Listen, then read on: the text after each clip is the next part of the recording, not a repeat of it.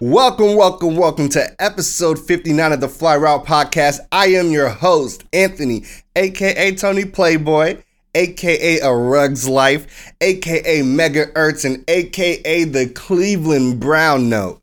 And I got an exciting show for you today. All right, look, we are going to get into the tee off and talk about a fatal car crash involving Raiders wide receiver Henry Ruggs. I'm going to give you the two minute warning where I give you all the hottest sports news of the week in two minutes or less. I'm also going to get into the five fly picks for week nine of the NFL. And last but definitely not least, I am going to give a big, big, big baller's bouquet to Zach Ertz of the Arizona Cardinals. The, the, the, the Fly Route Pod, the Fly Route Pod, the Fly Route Pod, the Fly Route Pod.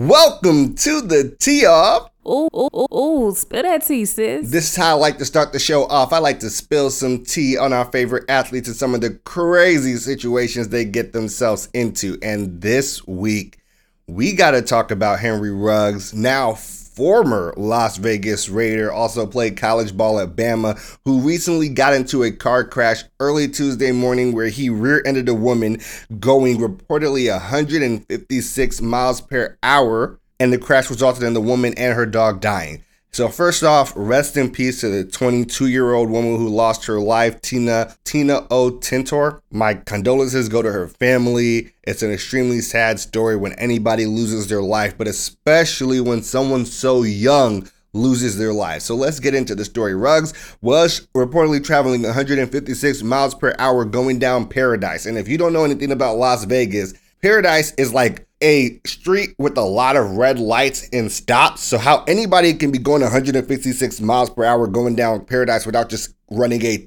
ton of red lights makes no sense to me whatsoever. Now, when he hit the car, he tried to slow down and was hit the car at an impact of reportedly 127 miles per hour.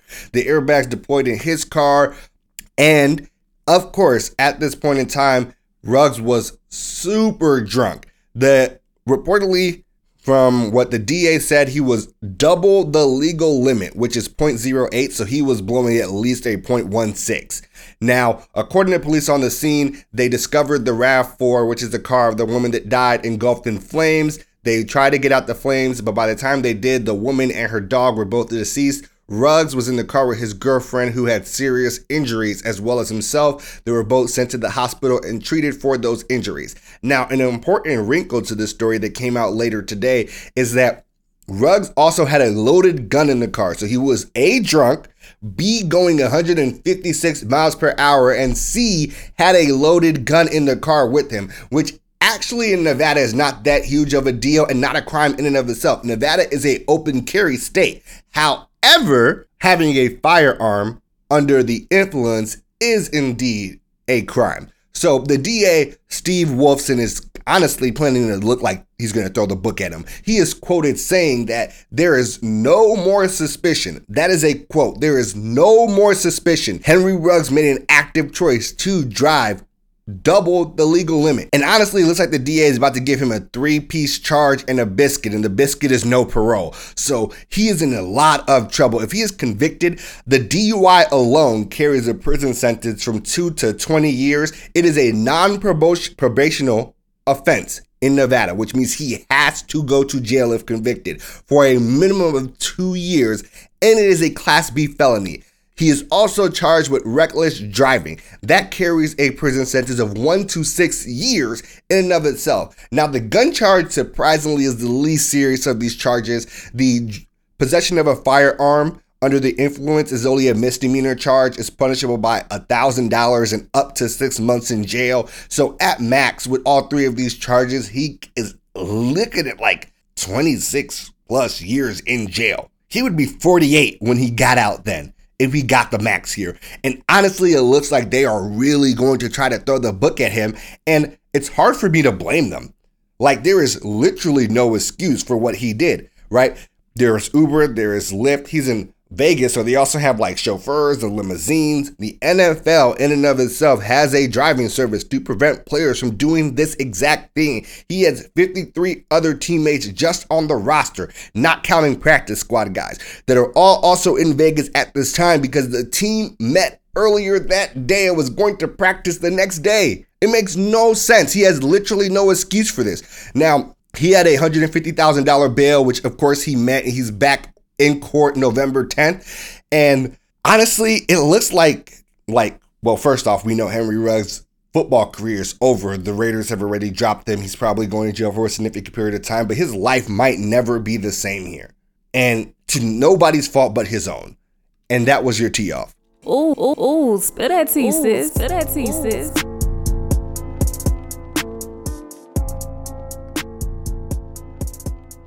Y'all, y'all, y'all, it's Tony Playboy. Welcome to the two minute warning where I give you the hottest sports news of the week in two minutes or less. And we are going to start off hot. Aaron Rodgers is reportedly has COVID and will not be able to play for at least 10 days because he is not vaccinated. And it's interesting because the question now is did Aaron Rodgers lie about being vaccinated? First off, I don't think Aaron Rodgers lied about being vaccinated. He did actively manipulate and dodge the question in a very smart way because we all know Aaron is a pretty smart guy. His team knew he was not vaccinated, and so did the NFL, but no one felt like there was their job to correct the reporting. He has been reportedly following unvaccinated protocols the entire season and been flying separately from vaccinated members of the team. Granted, I don't know how close to NFL protocols it is for that Pooh Shiesty party that he was at. However, I don't think that it is the onus on the Green Bay Packers or on Aaron Rodgers to correct incorrect re- reporting. The reporters were very bad at their job. They asked him a question on if he was vaccinated. He said, I am immunized, right? And they spread misinformation and saying, by him saying that, he was vaccinated. That can mean literally anything, right? That can mean that he had had COVID at one point in time and he believes he has antibodies for it. Now, in this particular instance, it meant that Aaron Rodgers used a homeopathic treatment that he believed was able to prevent him from getting COVID. Now, the NFL denied that request and said he had to be considered unvaccinated, but Aaron Rodgers believed that it was good enough. Now, on first Google of homeopathic medicine, WebMD says this Homeopathy is a medical system based on the belief that the body can cure itself. Those who practice it use tiny amounts of natural substance like plants and minerals. They say, look, I'm not even going to be a dick about this one. Look, they say it's great for curing issues like depression, headaches, nausea, coughs, colds, bruises, etc. But WebMD also specifically says don't use homeopathic medicine for life threatening illnesses. You should also avoid using it in place of a vaccine. Some homeopathic products have been marketed as an alternative for vaccines and there is no research to prove that they are effective. Neither here nor there. Aaron Rodgers wants to be a dick about this thing and like take some fake hippy dippy shit that he thinks works that obviously doesn't, and he's too smart to actually think that. Fine. Now, that's just an excuse for him not wanting to get vaccinated. That's his choice. Now he has to deal with the NFL COVID protocol. He is out for at least 10 days, which means he's definitely out for the Chiefs game this week. And it means the soonest that he could come back to the team is Saturday in which the next day they would be playing the Seahawks at home. So Aaron Rodgers would probably have to come off of 10 days of no practice, not being around the team whatsoever, assuming he is asymptomatic and actually fine to play afterwards, and then try to come in cold against the Seahawks the following week. It's very likely that we might not see Aaron Rodgers for two. And we are finally going to get to see what Jordan Love is made of. And that is interesting and exciting for Green Bay Packers fans to say the least. Let's move on. What did he? Odell Beckham Jr., the free OBJ train is going hard. Now, look, OBJ, OBJ's dad, OBS, Odell Beckham Sr., posted an 11 minute video on the internet on the trade deadline day of Odell getting wide open and Baker just missing him, not throwing the ball, just getting sacked, etc. It was a propaganda machine at its best, and it went absolutely viral. Now, some people believe this is a coordinated effort by OBJ, and honestly, I don't blame them because after OBJ's dad kind of went in, the next thing we got to hear was LeBron James saying free OBJ. He's not even a Browns fan. He's a kid from Akron, but he's a Cowboys fan. But he says free OBJ. right? We got other players like Ja Morant saying free OBJ. It caused a massive firestorm. OBJ obviously did not get traded, and then the team asked him to stay away until further notice.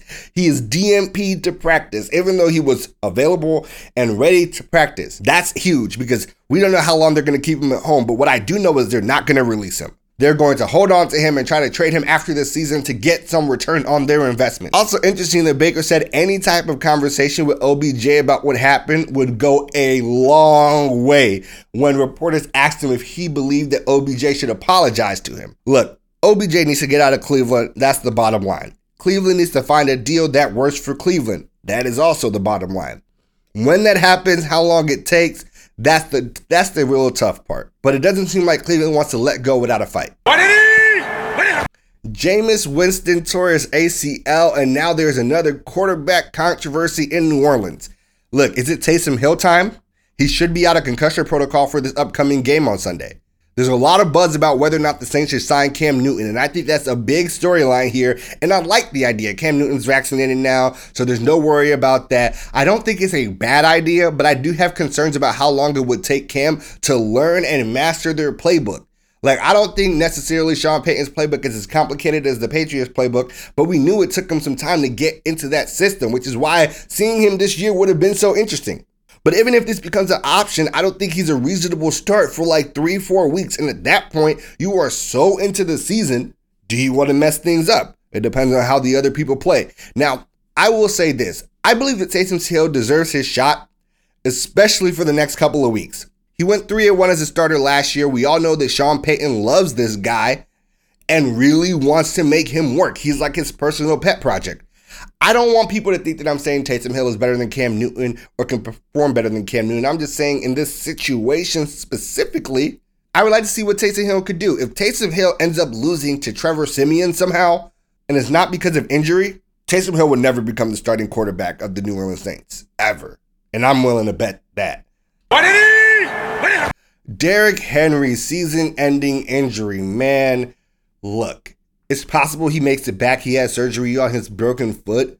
It's a Jones fracture. He's out for six to 10 weeks. And look, Derrick Henry is huge. He is 36% of the Titans offense. I don't think any other player gets close to really that much of what a team is. Derrick Henry is the identity of the Titans.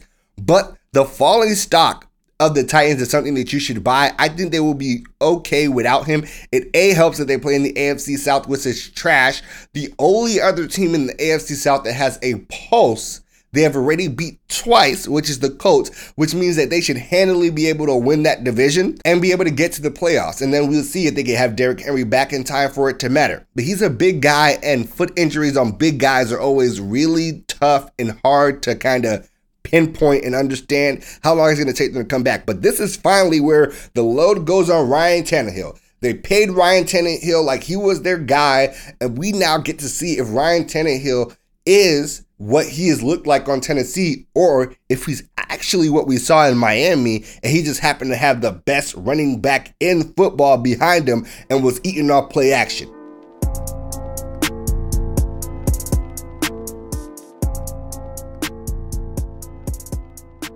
What's, what's, what's, what's up, Playboy? All right, all right. I am going to give you the five fly picks for week nine. Let's get right into it. My first pick is the Bills versus the Jaguars. The Bills are favored 14 and a half points. And I am saying slam that thing. I've been on this for a while, but bad teams are bad and good teams are good. And the craziest thing is I keep saying bet these huge college style spreads, 14 plus points. And those are the bets that are hitting consistently each and every single week. Teams have been covering 14 plus point spreads against the Texans and the Jaguars all season long. They are abysmal and frequently get blown out and look like they quit in games this season. Now, the Jaguars made Geno Smith look like Josh Allen this past week. It was like 31 and 7 or something. Imagine what Josh Allen looks like against those same Jaguars. The Bills have covered every single double digit spread they have had this year, and they have had three of them. I am telling you, slam this one. Now, next pick I got going on is the Raiders versus the Giants. The Raiders are favored by three, and I like this. I want to believe in the Raiders for this game, and the spread of three is pretty good.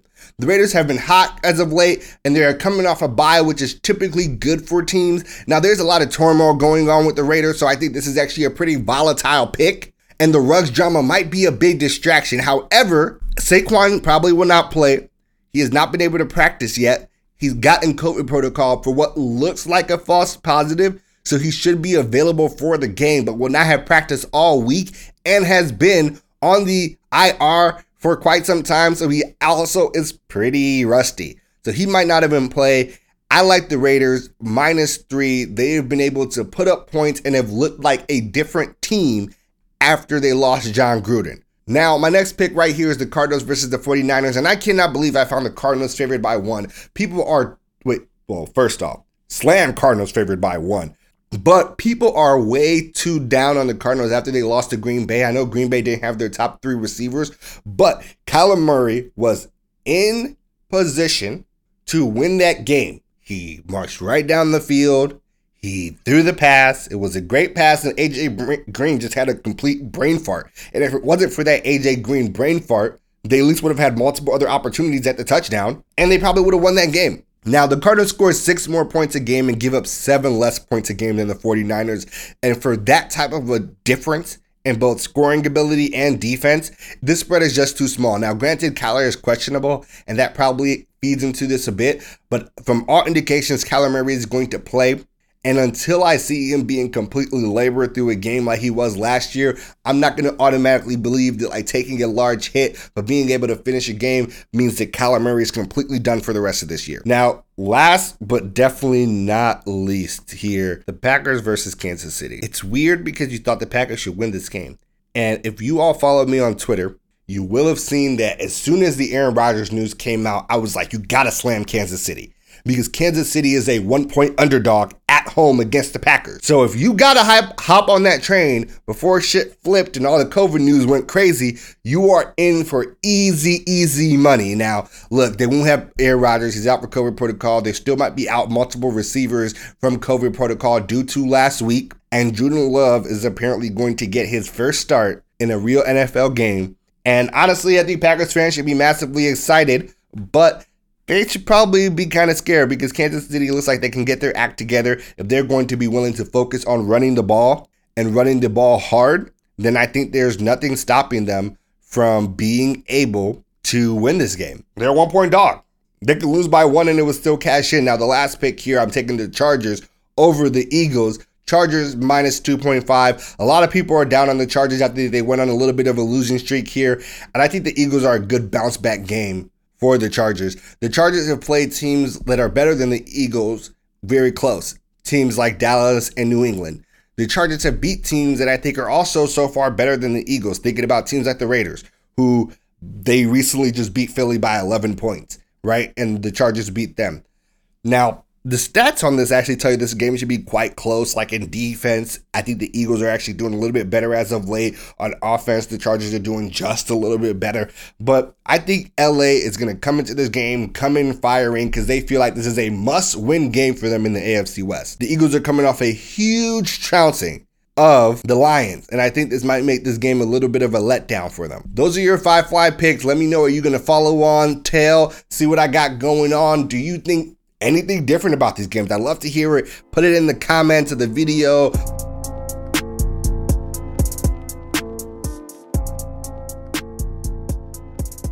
It's, it, it's a Playboy affair. All right, welcome to the final segment of the show, the heart of the show, Ballers Bouquet. Too often in the media, people only want to focus on the negative and salacious things athletes do and never want to give them their credit where credit is due. Here, I like to make a change. And this week's Ballers Bouquet goes to Zach Ertz and his work with the Ertz Foundation.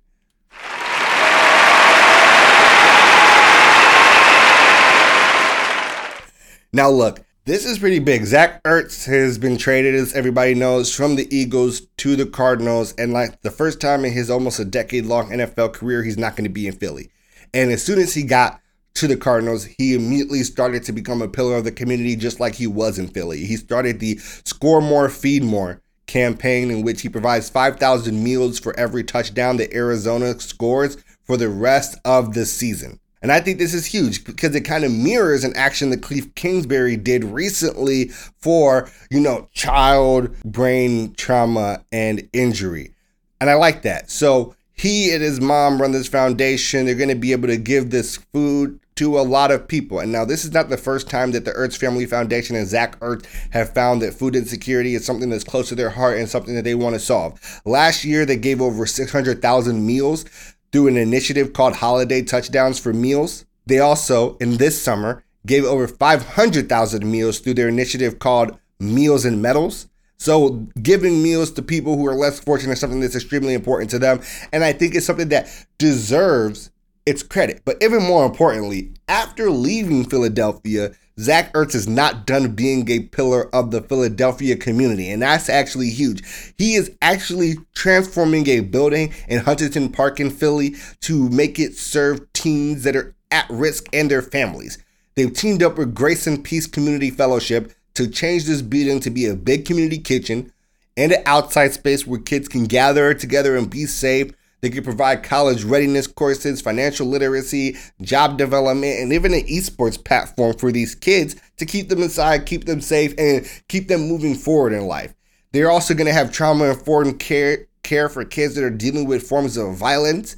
And this is just another aspect of what the Ertz Family Foundation does both in Arizona and now in Philly as well that he wants to give back to. So if you feel like the Ertz Family Foundation is something that you can get behind, you can actually donate at www.ertzfamilyfoundation.org slash donate. They're currently asking for $8.60 as their donations for number 86, Zach Ertz. Check them out and give to a good cause. Now, that was it for episode 59 of the Fly Route podcast. As always, I want to say appreciate each and every single one of y'all for rocking with me, for listening, and just staying with us. I got a lot of big changes coming. I cannot wait to give you the next episode on Friday. The, the, the, the, the Fly Route Pod, the Fly Route Pod, the Fly Route Pod, the Fly Route Pod.